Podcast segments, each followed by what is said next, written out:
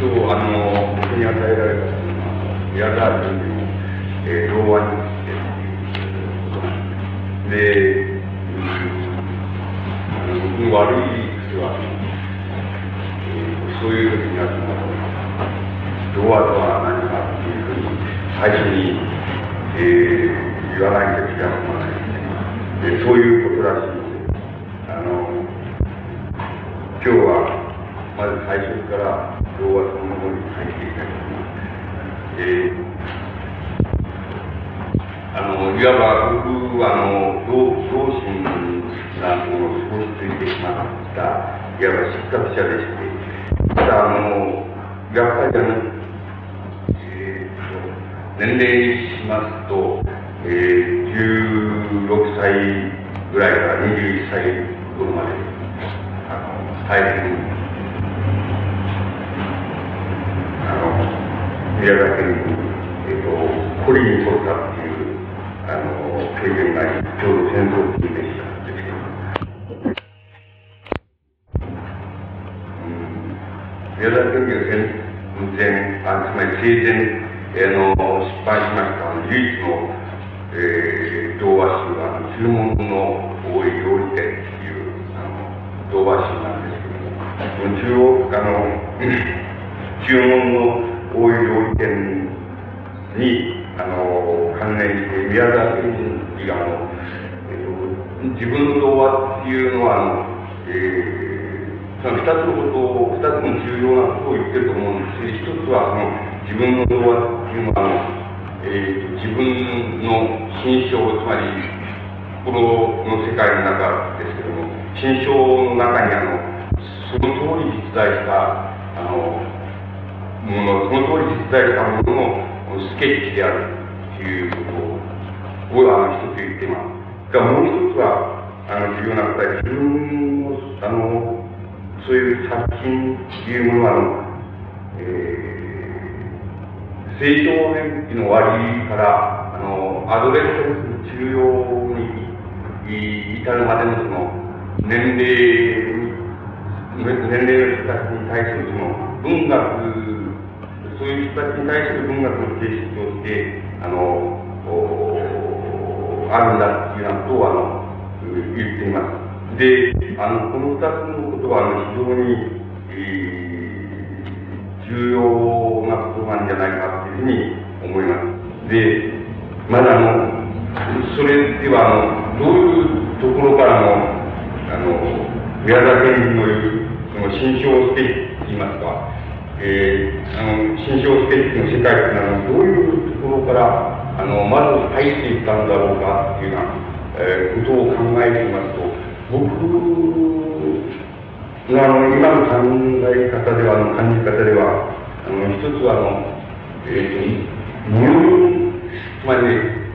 えっ、ー、と、精神病学上の、まあ、入院幻覚と言いますか、あの、そういうところの問題が非常に基本的にあると思います。っていうのは、あの、えっ、と、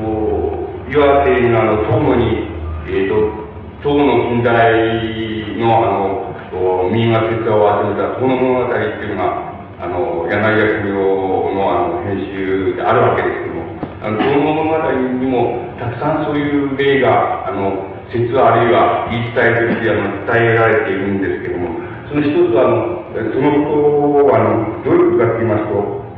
うん、例えば、あの、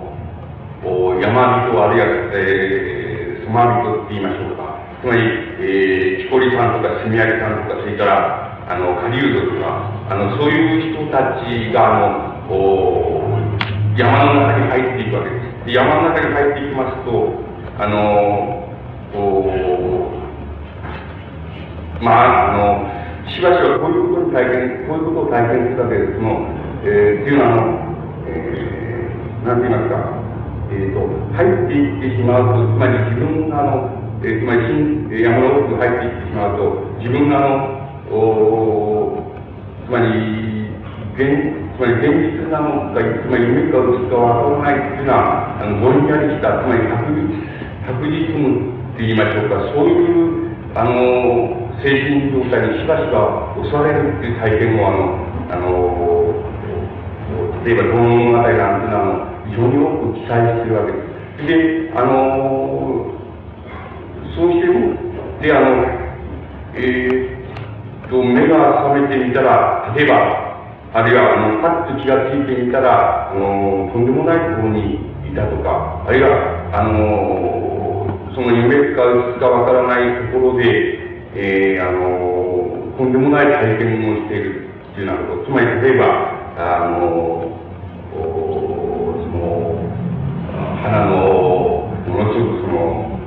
うん、とんがった、それで、あの、体のその、つまり、天狗みたいなものに出会ったとか、あの、あるいはあの動物で言いますと、狐に、えー、化かされて、いつの間にか変なところに行っていたとか、いうような、そういう、あの、ことは、あの、これは、えっ、ー、と、説話上だけ、つまり、説話とか民話、そういうものあれだけじゃなくて、えっ、ー、と、実際に、あの、山の中に入って、あの、おうん、住み分けをしたり、あの、漁をしたり、あるいは、えー、これをしたりっていう人たちが、しばしばそういうことは体験するわけです。から、あの、そういうことは、あの、そういう人だけじゃなくて、えっと、ごく普通の人でも、例えば、僕らなんかでも、えっと、非常に、例えば、えー、どっかの、山登りかなんか行って、あらハイキングかなんか行って、非常に疲れた、疲れてしまった。それで疲れてレベルとなってしまった。そういう時に、あの、しばしば、あの、ぼんやり歩い歩いていると、その、えー、なんか、そこの歩いてる道っていうのは、いつか、いつか自分が聞くことがあるんだっていうような感じに思われるとか、そこを歩いてるところに、あの、展開されるその風景っていうようなものが、あの、しばしば、これは一度、うん、どっかで見たことがあるっていうのは、つまり自分はどっかでこの風景を見ているっていうのは、そういう体験で襲われることが、すごく普通の人でも非常にあの疲労している場合とか、精神状態があまり良くない時とか、そういう時には、あの、あり得るわけです。で、あの、宮沢賢治のまずその、注文の料理店っていうものの性格を、あの、つまり、非常に多くの方で指定しているのは、いわばあの、えっ、ー、と、海外の野党部っていうふうに呼んだ、あの、岩手県、つまりドリームランドとしての岩手県っていうことなんですけども、岩手県にあの、おばらまかれている、えー、様々な、あの、伝承とか、あ民話とかあるわけですけども、そういう民話のうち、あの、人して、あの、山人の民話っていうこと、山人の民話のうち、特に、あの、今申し上げました、その日本人間学って言いますか、あの、しばしば山の中であの、確実に襲われる。して、パッと目を覚ましたときはっと気がついたときには、自分が、あの、ぐるぐる同じ道を回ったとか、なんとか、えー、とてつもないところへ行っていたとかっていう、そういう体験があるわけですけども、そういう体験の、あの、が、あの、おそらく、宮沢賢治の、あの、最初の、つまり動画を確認されて最初の、非常に基本的な、言いますか、憶測にあるあの性格いうものを規定しているというふうに思います。で、もちろん、あの、素材としても、あの、しばしば、あの、岩手地方にあの、ルーされているその民話を素材にしている作品を書いているわけですけど、例えば、えー、風の里っていうのは、それはあの、えー、宮崎県ならでは風の又三郎になっていますけども、そういうのとか、座敷ぼっこって言いましょうか、あの、座敷紙っていうものなんですけども、つまり座敷ぼっこって言いますか、そういうのは主題、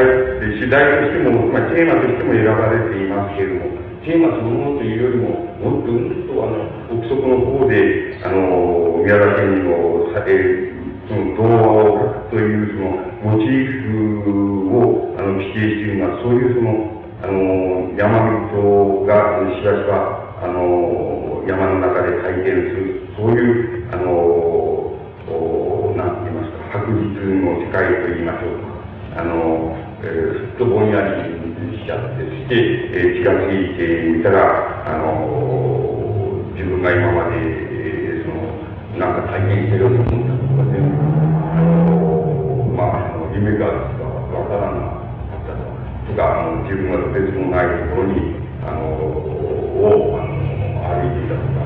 から、あの、いくら歩いても、やっぱり、あの、元のところに行ったとか、そういうあの漁師たちが体験する、あるいは山の人たちが体験する、そういう体験っていうものの、いわば一種の幻想性といいますか、幻覚性というようなものが、あの、非常に基本的なところにあるというふうにあの考えられます。で、これはおそらくあの、宮沢県議は、あの、新章スケッチというふうに読んだものの根底にあるものだというふうに、あの、考えられます。で、あの、ま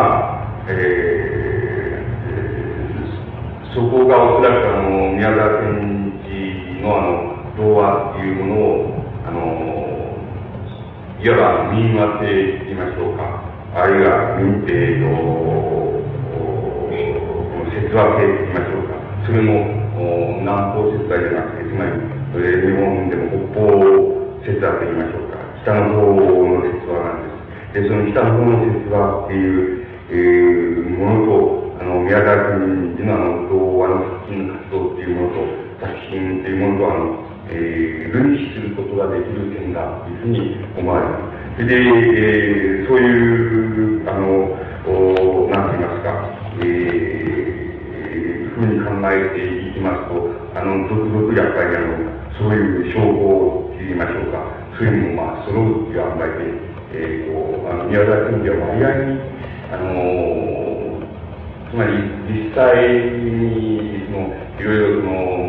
うん花巻近隣のその、お農民の、まあ、例えば、企業相談みたいなのに預かったりして、えー、あれ、あの、地質を調査したり、あの、地形を調査したりっていうようなことをやったりして、あの、役立ってるわけですけれども、あの、だけど意外なことを、あの、農民、農民に関する、あの、童話っていうのは、あの、意外なこと少ないっていうことがわかります。で、むしろあの、山人と言いましょうか、スマ人と言いましょうか、そういうもののお体験、あるいはあの、そういう人たちが、しばしばあ山の中で遭遇する出来事というようなもの、しかもしかもその出来事自体も、あの、現実に、えー、そういう出来事に通ったの、ぶつかるというよりも、しばしばその、山の中で夢中になって、えー、あるいは言うかどうかわからなくなって体験する、そういうような体験の仕方、あの、幻覚の体験、あるいは確実の体験っていうのが、非常に多く使われているというふうに、えー、あの思われます。で、それでは、あの、宮崎県を、あの、えっ、ー、と、日本で、日本の中でもその北方の民話っていうようなものとか、いや、霊障っていうようなものと、それじゃあ、そのまま、関連付けられるかと言いますと、まあ、そこがおそらく、うん、宮崎県がその、えっ、ー、と、その新章的だけでもその、えー、モディファイしたものだっていうふうに、えー、言ってるそのモディファイということがそれに該当するわけでしょうけれども、あの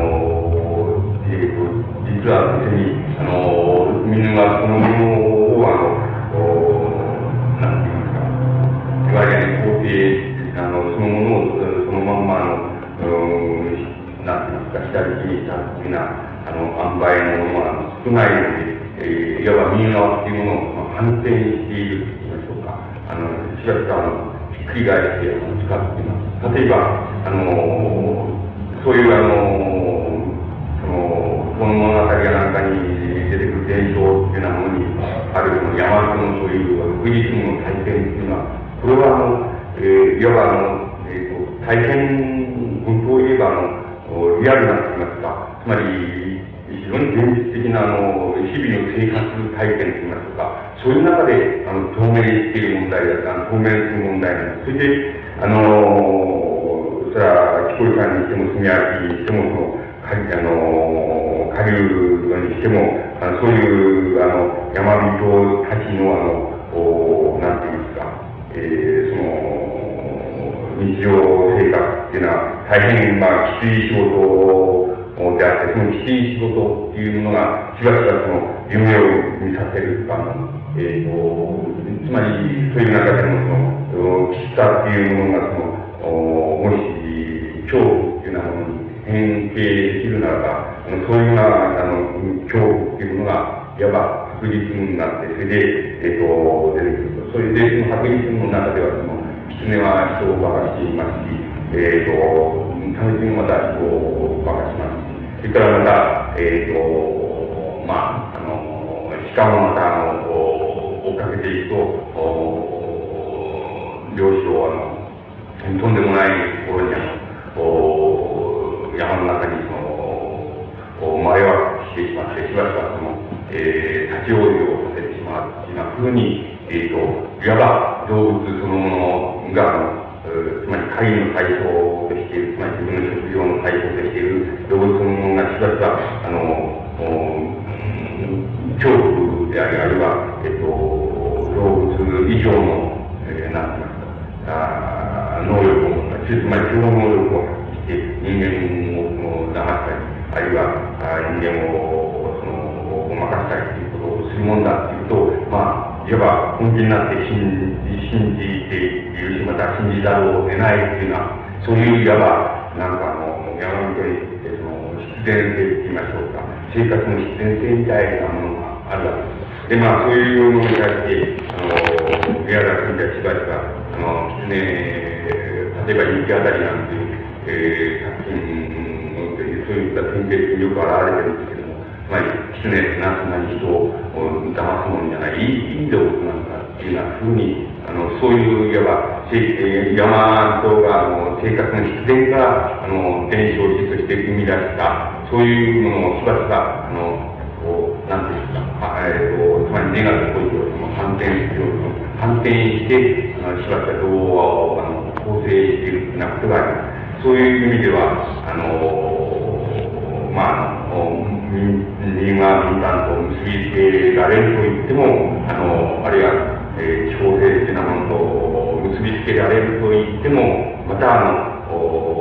えーと、すぐに、えー、素直に結びつけて、えー、考えていいかと、そういうような問題じゃない。そこに、まあ、独特、まあ、宮田賢治の独特のモチーフっていうのが、あの、隠されていて、人が、がしばしば判定されている。だから、えっ、ー、と、漁師たち、あるいは炭焼きたち、あるいは木こりたちにとっては、もう、生活のきつさが、恐怖、が、また、あえっ、ー、と、山が人を化かし、また、動物が人を化かしっていうようなふうな、いわば、えー、伝承体験して、その保存してきたものを、しばしば逆に、えー、して、動物は、いい、動物が、騙すかな、言ってもいいものしばしばそれをひっくり返して、あのこう、並べて歩いている、並べているっていうのは、そういうふうな作品を形成して、えー、いますから、あのまあ、あのストレートに、あの、民話性っていうのと結びつけると、あるいは、あの、間違うことになるのかもしれません、またそれを、あの、一つ一つ展開していくっていうようなところに、宮崎県のいわば、えっと、童話についてのその思想っていうのがあったのかもしれません。で、あの、しばしば、ごく、の料理店でも、あの、あの、いくらかずつ、あの、一種の宗教性っていうのが、あの、やっぱ出てきていまして、それは、あの、えー、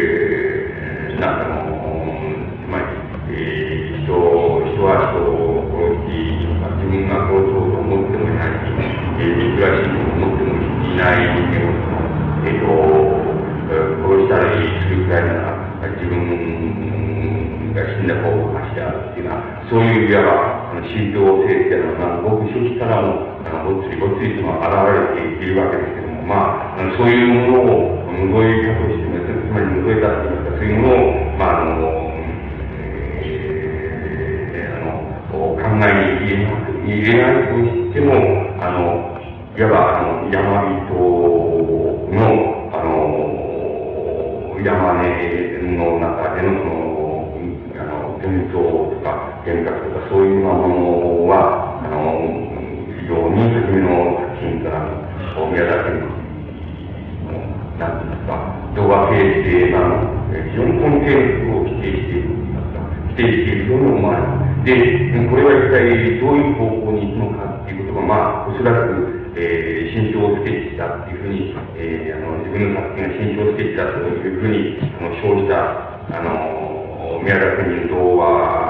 晩年に至るまでの童話を、あの、おまあ、えー、解いていく一つのキーポイントみたいなものになるんじゃないかというふうに、あの、思います。それから、もう一つは、先ほど申しました通り、あの、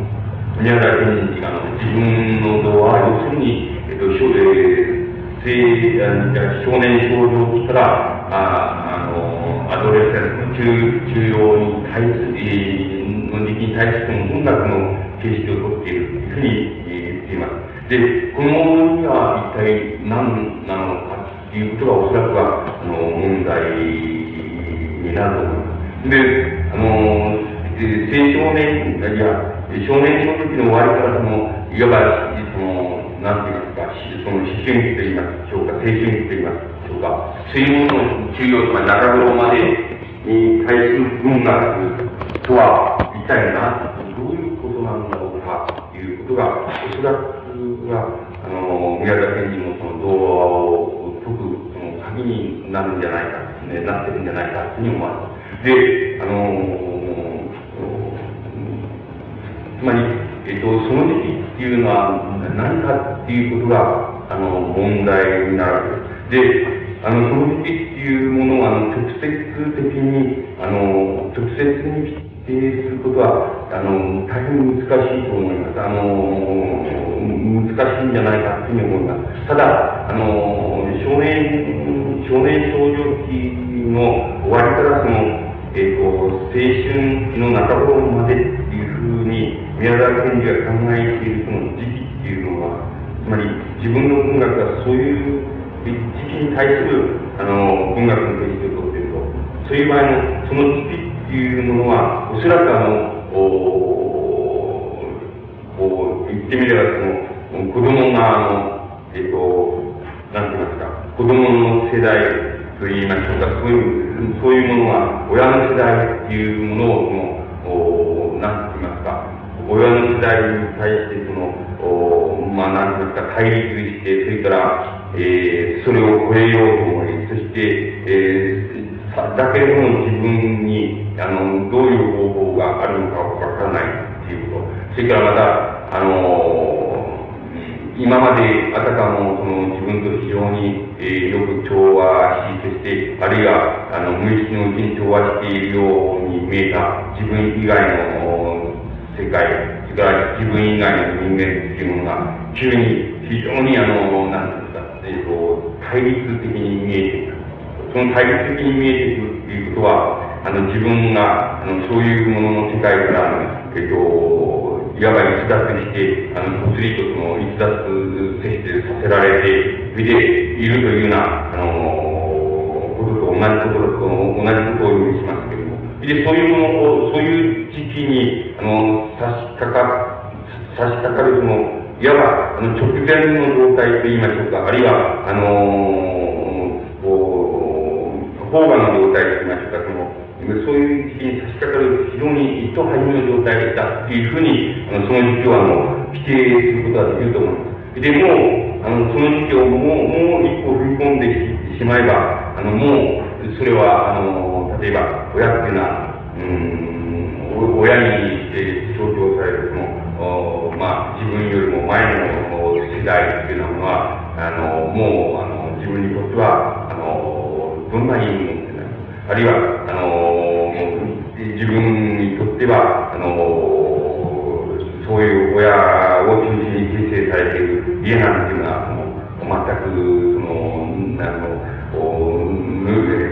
布前を使ってて、そしてその欺瞞であって、うん、もうどうしようもないんだっていうなふうに、なっていて、その、その対立から、あの、自分自身が、あの、なんて言いますか、親の世代というものを、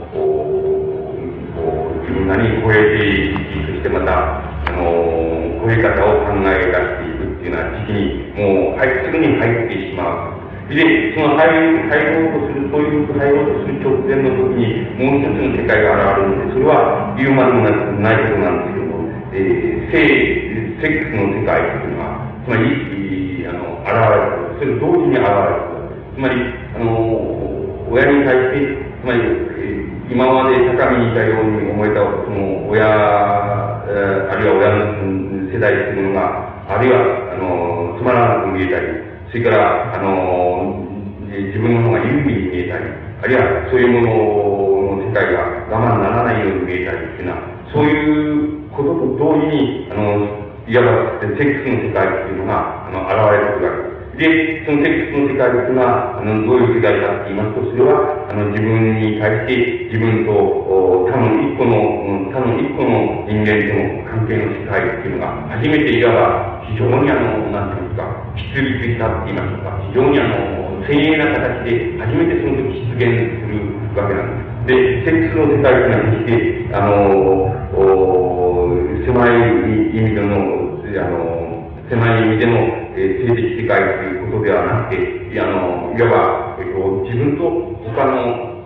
他の一人、自分以外の他の一人との世界というようなことをあの意味しています。つまり、自分と自分以外の、おえっ、ー、と、大勢じゃなくて、ただ一人の自分以外の人との関係の世界というものが、あの、それを、まあ、えー、広い意味ではセックスの世界に呼ぶことができるわけですけども、あの、そういうものの世界というのは、卒業としてでは決してないのですけれども、あの、非常に大きな、あの、重要な、あの、要素として初めて出てくるわけです。で、その、その時と同時に、いわば、あの、つまり、親の世代に代表、つまり象徴される自分よりも前の世代に対するその、いわば、対立感とか、あるいはそれに対する孤立感とか、孤立感、対立感を持ちながら、自分がどうしていいかわからないというような、そういう世界とは、いわば、あの、そのセックスの世界っていうようなものと、同時に、いわば、あの、大きなウェイトで、あの、現れてくるっていうことがあって、そこで、いわば、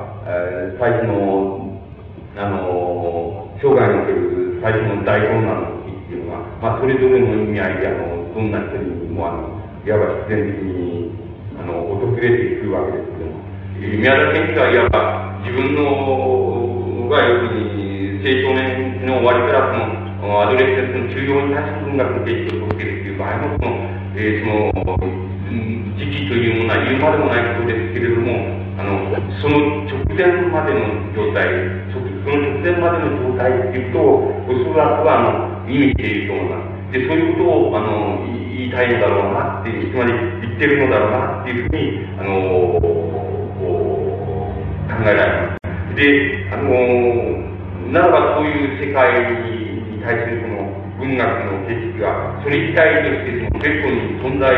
し得るのであろうか、それからまた一人の、あの、人間は、そういう世界をいわば拡大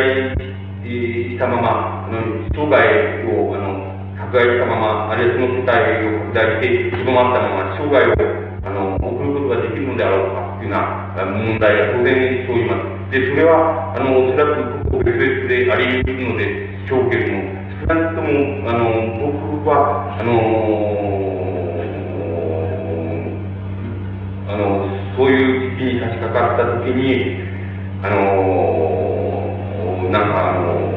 コリにとったその、宮田国の世界っていうのは、あの、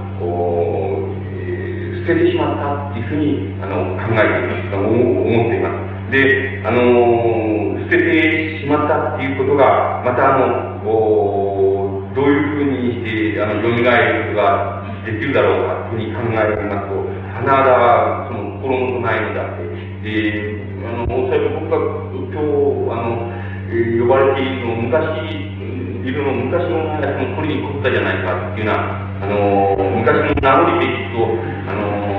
そういう、あの、お話をするためになっているに違いないというふうに思うのですが、あの、これのこの世界っていうものは、あの、つまり、青少年期のが、えー、終わりから、あアドレスセンスの治療におけるまでの時期っていうものを、あの、例えば、人間は振り返る、なぜその時期が、もし、えっと、そういった言い方をしまして、逆な言い方をしまして、なぜそういう時期が、いわば宮田家にとって重要であったかってなこと逆にあの言い換えますと、おそらくあのそれは二度と帰らない、あの、個々の人間にとって二度と帰らない、あの、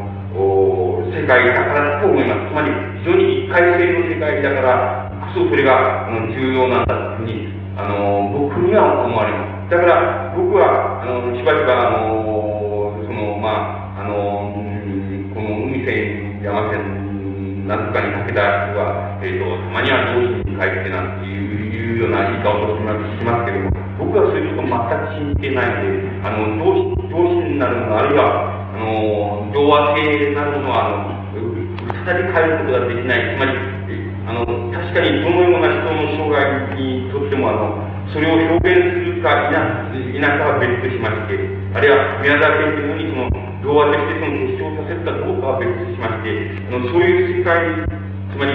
えー、いわばそれをそういう人が童話性の世界といえば、童話性の世界というのは、えーと、必ず、あの、えーと、個々の人間にとってあの生涯のある日に必ず通過するであろうといった間違いないことのように僕には思います。だからこそそこに普遍性というものがあるのだろうというふうに考えます。しかしながら、あの通過する、誰でも通過するに違いない。しかし、あの、再びそれをなんか、あの、体験することは不可能っていう、あの、いうこと。つまり、それは一回きりの世界だから、それは、あの、どのような、例えば、燃やし方をしても、おそらくは、あの、それを再び、あの、自分の世界として持ってくるということは、あの、可能性がないだろう。そしてまた、いわば、通俗的な意味で言われている、その、お同心に帰ると、あの、子供は人心だとか、そういうような意味合いの、あの、帰り方っていうのは、ひとたび通過人にした人間にとっては、おそらく、あの、再び、あの、こう、現れる、あの、再現することができないだろうというふうに、あの、考えられます。だから、あのー、こう、まり、変えれない世界であるか、あるあるからこそ、それが重要であり、それで変えられ、変えれない世界であるからこそ、おそらく、あの、童話性としての文学というようなものが、あの、非常に貴重な、あるいは重要な意味を持って、あの、存在するのだというふうに、あの、逆に言えばそういうふうに、あの、考えられます。で、あの、宮崎県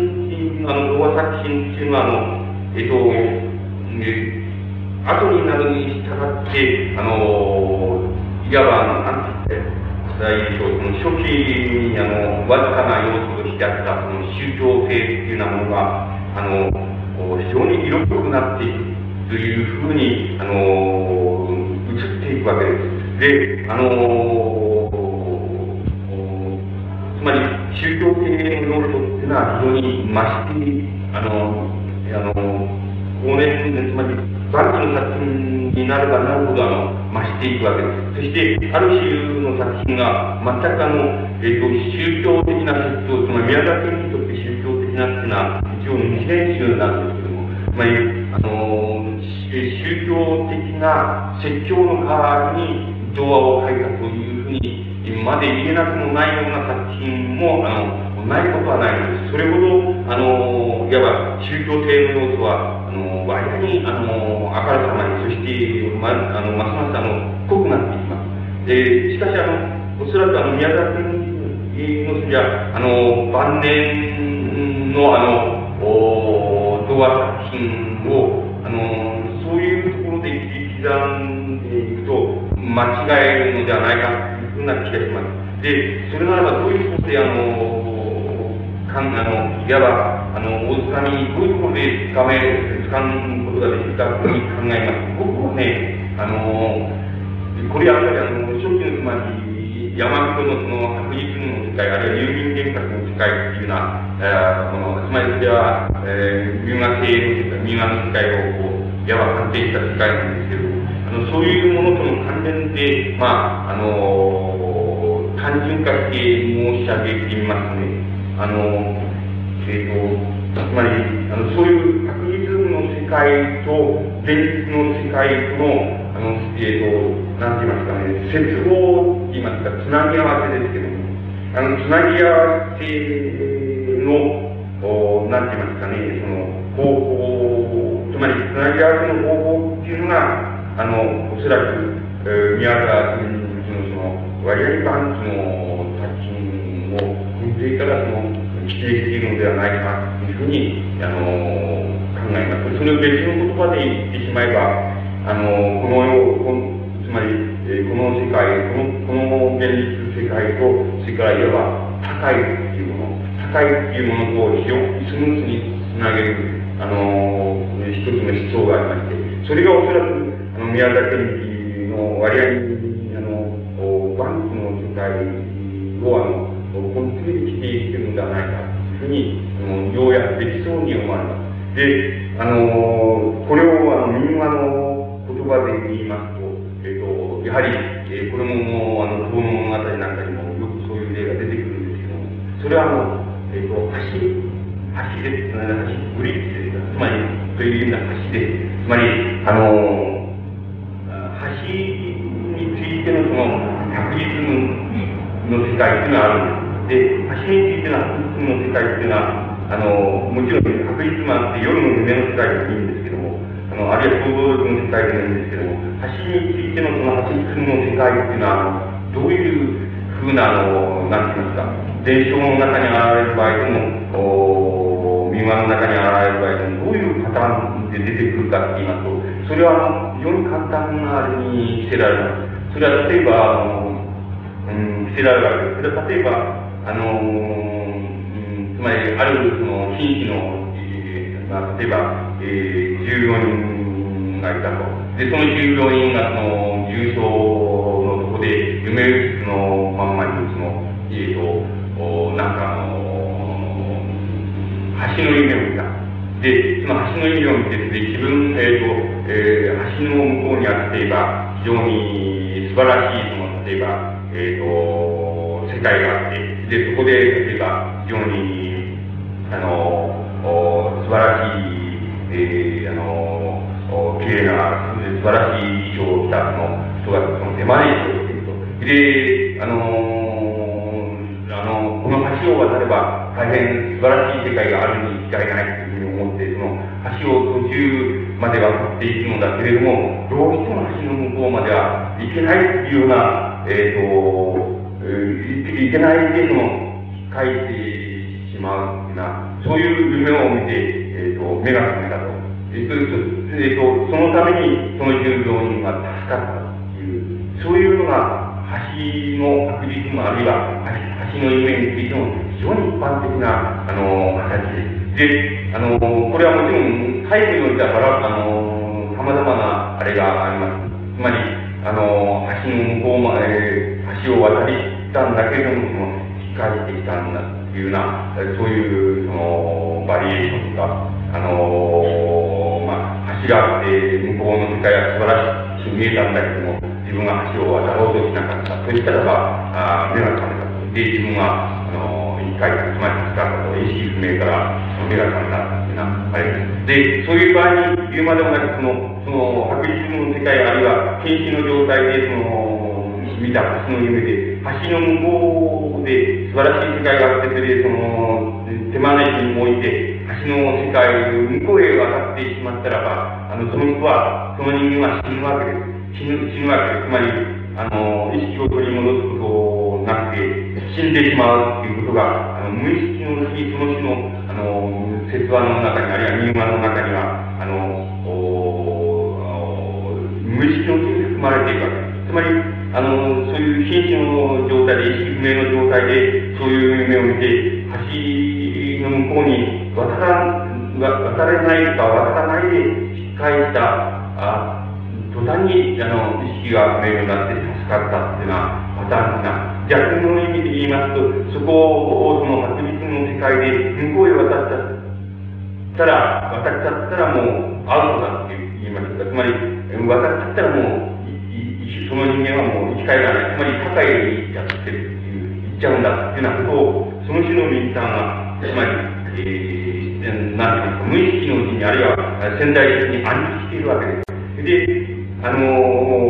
ー、これは、この橋の夢っていうやつは、割合に、あのー、つまり、えっ、ー、と、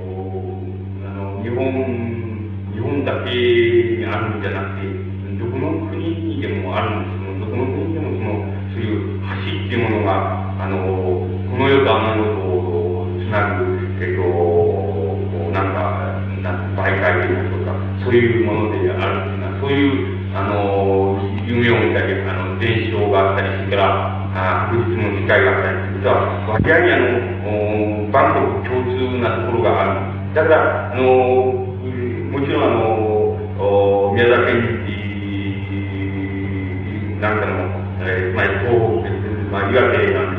ですけど、岩手、まあ、東の方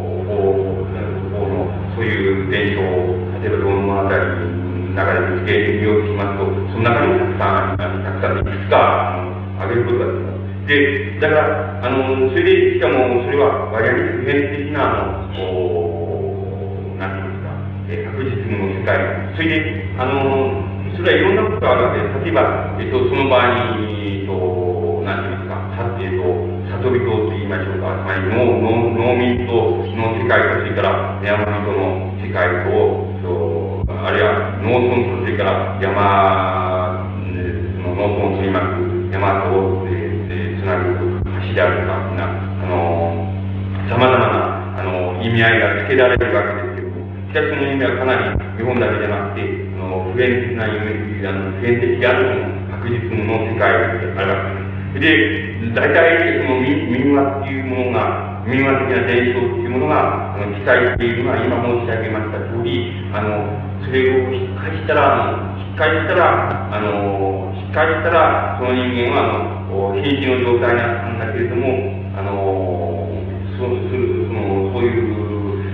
夢の世界でその引っ返した。そして、あの、なんか意識が明瞭なって、明瞭になって、まあ、あの、病気が解放になったというようなことが、ごく一般的な限度なんです。で、僕らが、あの、考えても、大体その場合に、おそらく橋の向こうに渡っちゃったとか、橋の向こうに素晴らしい、えー、まあ、世界があるとか、素晴らしいその、え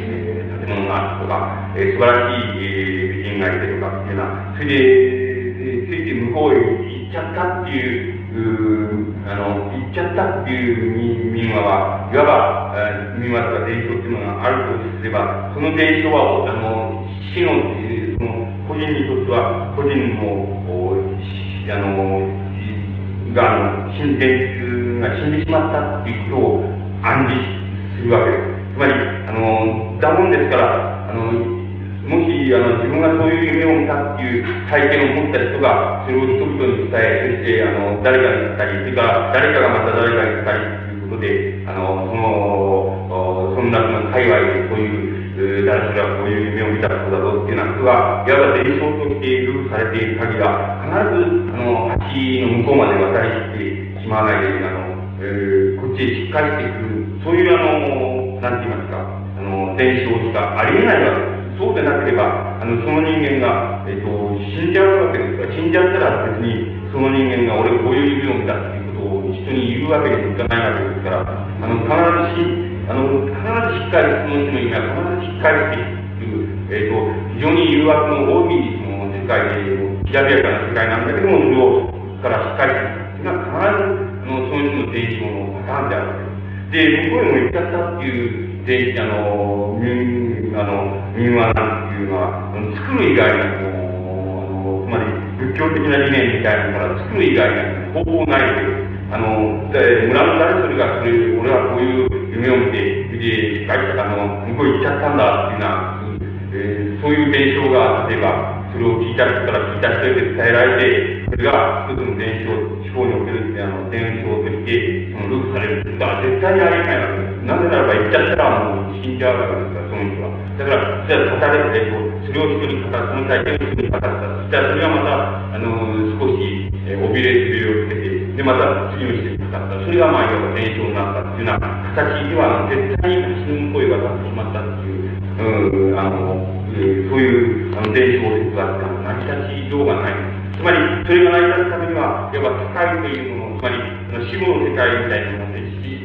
極楽浄土みたいな、つまり、それはいわば、あの、仏教がやってるように、あの、あの、いわば、あの、なんていうの理念としてしか性質的に高い、多分というか、地獄極楽の世界みたいなもの、あの、理念としてしか性質できない。だから、いわば、人間的現象としては、どうしてもその、端からこっち回帰しちゃうっていう、そういう現そういうことしか伝承されようがないわけです。う向こうまで行っちゃったっていう夢を見た人はもうそれを人に語ることはできないのです。なぜならば死んでしまうわけですから。だから語ることはできない。だから必ずしっかりする、あの、ものが伝承を、あの、として残されるわけです。で、例えば、あの、それに対して、例えば、あの、まあ、僕、やっぱりどう、誰もがそういうように一番いい作品だと、宮崎のいい作品だと思いますけども、あの、銀河鉄道の夜っていうのは、割合バンキーとする作品がありますけども、この作品の世界っていうのは、あの、読んでいますと、あの、つまり、えー、主人公の、まあ、ジョバンニっていうのが、えー、母親の、その、牛乳を、あの、が配達されていないので、えー、牛乳屋へ、えー、行くわけです。それで牛乳屋へ行って、あの、牛乳屋で、まあ、あともう少し経つから来てくれと言われて、そして、ちょうど星祭り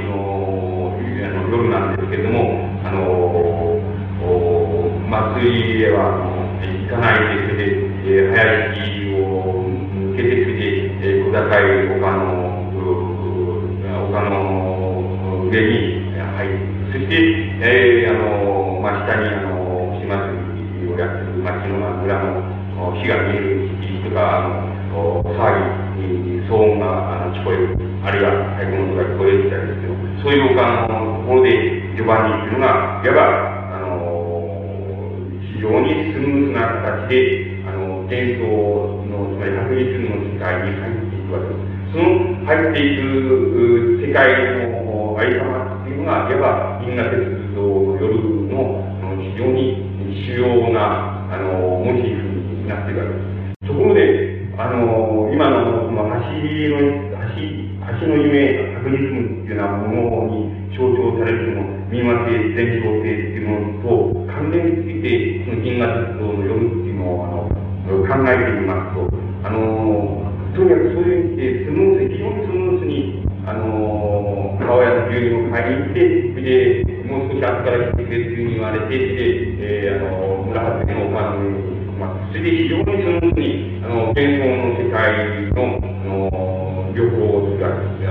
者、に乗るわけです。そして、あの、様々な体験をするわけです。そしておいて、あの、非常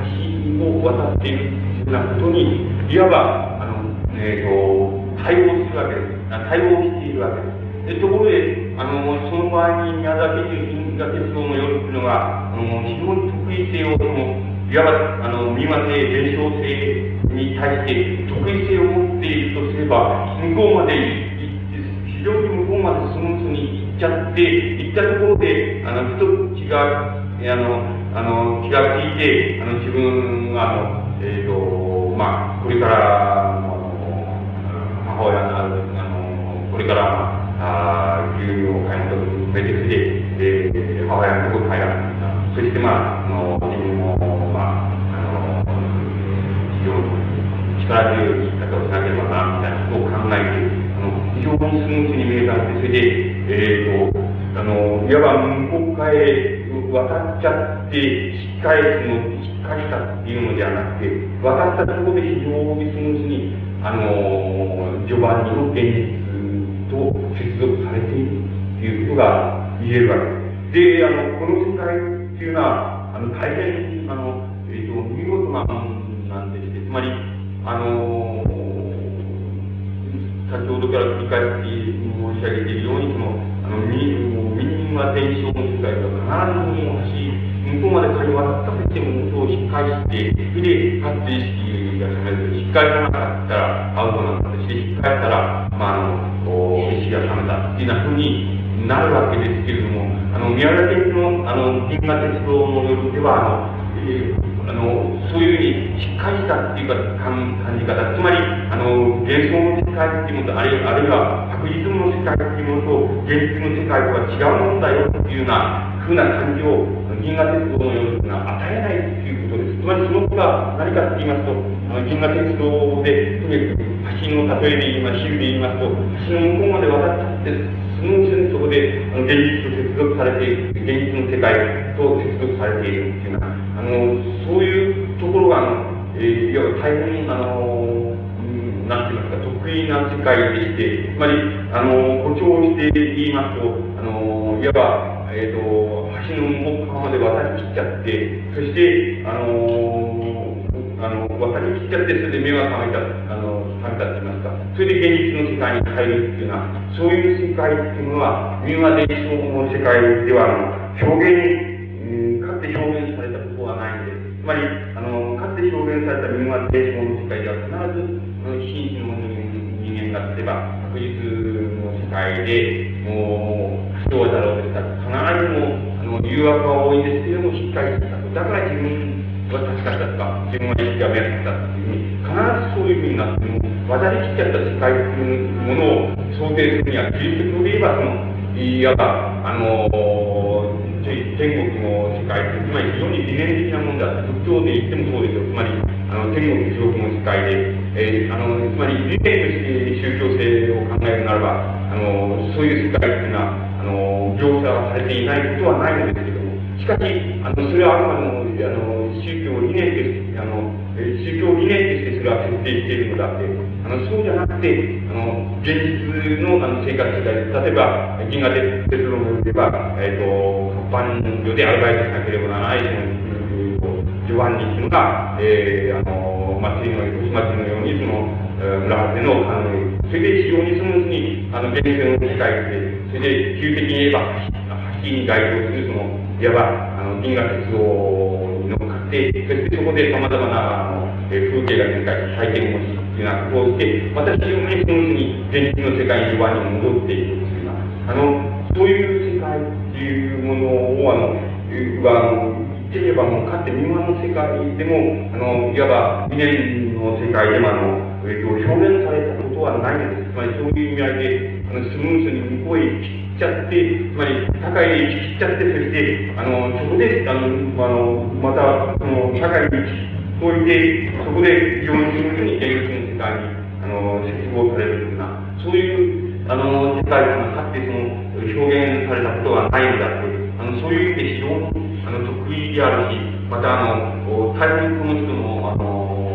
なんて言いますか、持っていた宗、一種の宗教性なんですけど、の、宗教性っていうものが、あの、得意なものであり、あの、大変あの、えー、つまり、あの、深読みしますと大変、あの、深読みできるという、あの、要素があることがわかります。で、あの、おそらく宮田賢治のあの、童話の世界を、初期から、あの、晩期に至るまでその、を規定している、非常に、あの、その方で規定しているのが、先ほど言いました、その、いわば山人みたいなものの、あの、入民原則、あるいは確実の世界に対する非常な関心、あるいは民話民間に対する非常な関心から始まって、いわば、あの、無意識のうちに民話伝承性におけるその、えっ、ー、と、なんて言いましょうか、つまり、橋を渡るか渡らないかっていう、夢の世界、確実の世界っていうものに対して、もっと、あのあの、なんて言いますか、総合的な形で、一つの、なんて言いますか、思想性というものを与えて、例え例えばそれは銀河鉄道の、ような銀河鉄道の様子に、あの、非常によく、あの、象徴されているわけですけども、そういう世界に到達したっていうのが、おそらくあの、宮沢賢治の童話っていうものを、非常にそこの流れの方であの、規定しているあの、えー、特徴ではないかというふうに思われます。で、あのー、えー、僕らが、あの、宮田賢治のあの、童話に、あの、場合に、別にあの、そこのところで入ったわけじゃなくて、例えば、あの、自然に対する、えー、感じ方とか、あの、対し方とか、あるいは、あの、まあ、の、えー、人々が、例えば実在的に考えているものも、もしこれを何と思えばない。また、あの、風の中、空気の中でも、例えば、これがあると思えば、これは、えー、一つの地質、えー、あの、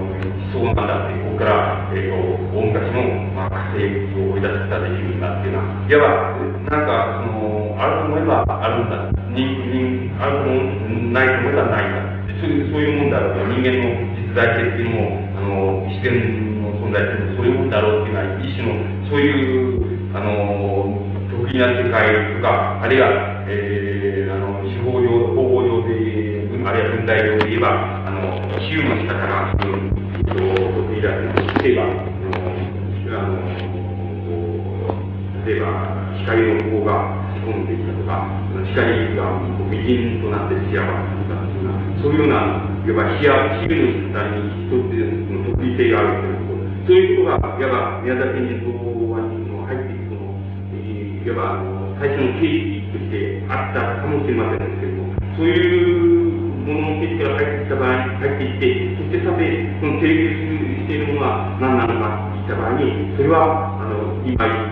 言いましたように、えっ、ー、と、これは、えー、映画におけるあるいは平和に向ける、その、何て言いますか、伝承山人の伝承系みたいなものに対する強烈な興味、あるいはそういう世界的な興味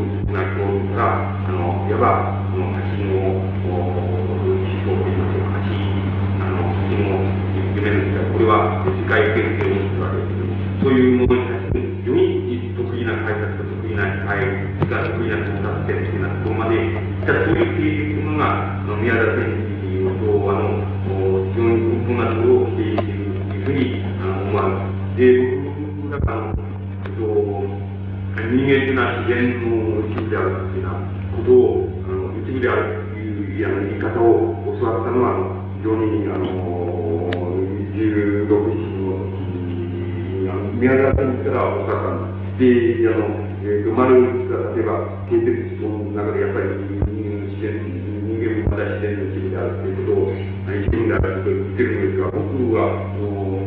えっと、ずっと前に、宮崎県からなんか人間は自然の一部なんだ、人間あれ人間もまた自然の一部なんだって考えた、そういうのを教わったっていうふうに、あの、のを覚えてます。それで、あの、そういう考え方が、おそらく宮崎県のつまり、え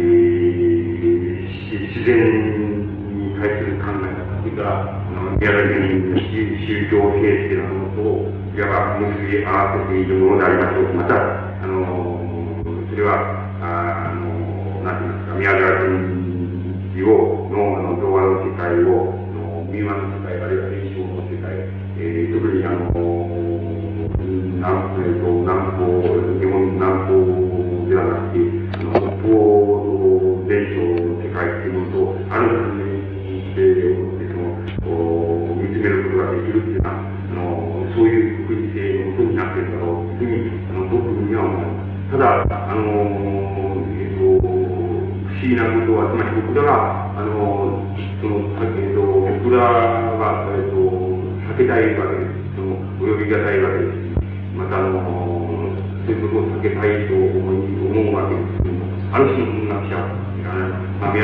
文学者っていう考えをしますと、ある種の文学者っていうのは、やっぱりあの、成果を得るつまり、ひ、ひじりと化すると言いましょうか。あのーそういう比率と化するあの要素を持っている文学者というのは、まれにはいるわけです。つまり、あの宮崎に最も一人だと思います。つまり、あの宮崎に言うと、えー、それは、あの信ずる、あの、信ずるよ、信ずるよ、まあ、あるいは、うん、その、キリスト教人、その、仏教人の信者であるというのも、同じような意味で、信ずるよ、がないっていうふうに、あの、読者をさせる要素っていうのは、あの、つまりその問題は、一体何なん。だろうというふうに、いうようなことが、僕は、そういうのだと思います。で、あのまあ、まれには、あの、日本の、まあ、近代法があの、成果されてしまう、あの、文化さっていうのも、もう、あの、まれには、あの、ないことが、あの、ないというか、で、あの、その問題は、あの、まあ、たくさんの問題を絡む必要けども、ただ、あの、ここではですね、あの、えーと、そういう、うあの、ふうに、えー、生まれ宮沢賢治の、あの、童話の世界に近づけ、あるいは新世界に近づくっていうのは、場合に、まあ、なんて言いますか、あのいわば一種のその妨げになるっていうようなことをあの警戒、えー、すればあのよろしいんじゃないかというふうにあの思います。うんとあの様々な観点からあのそれは様々な観点からあの問題すべき、えー、ことを残しているあのー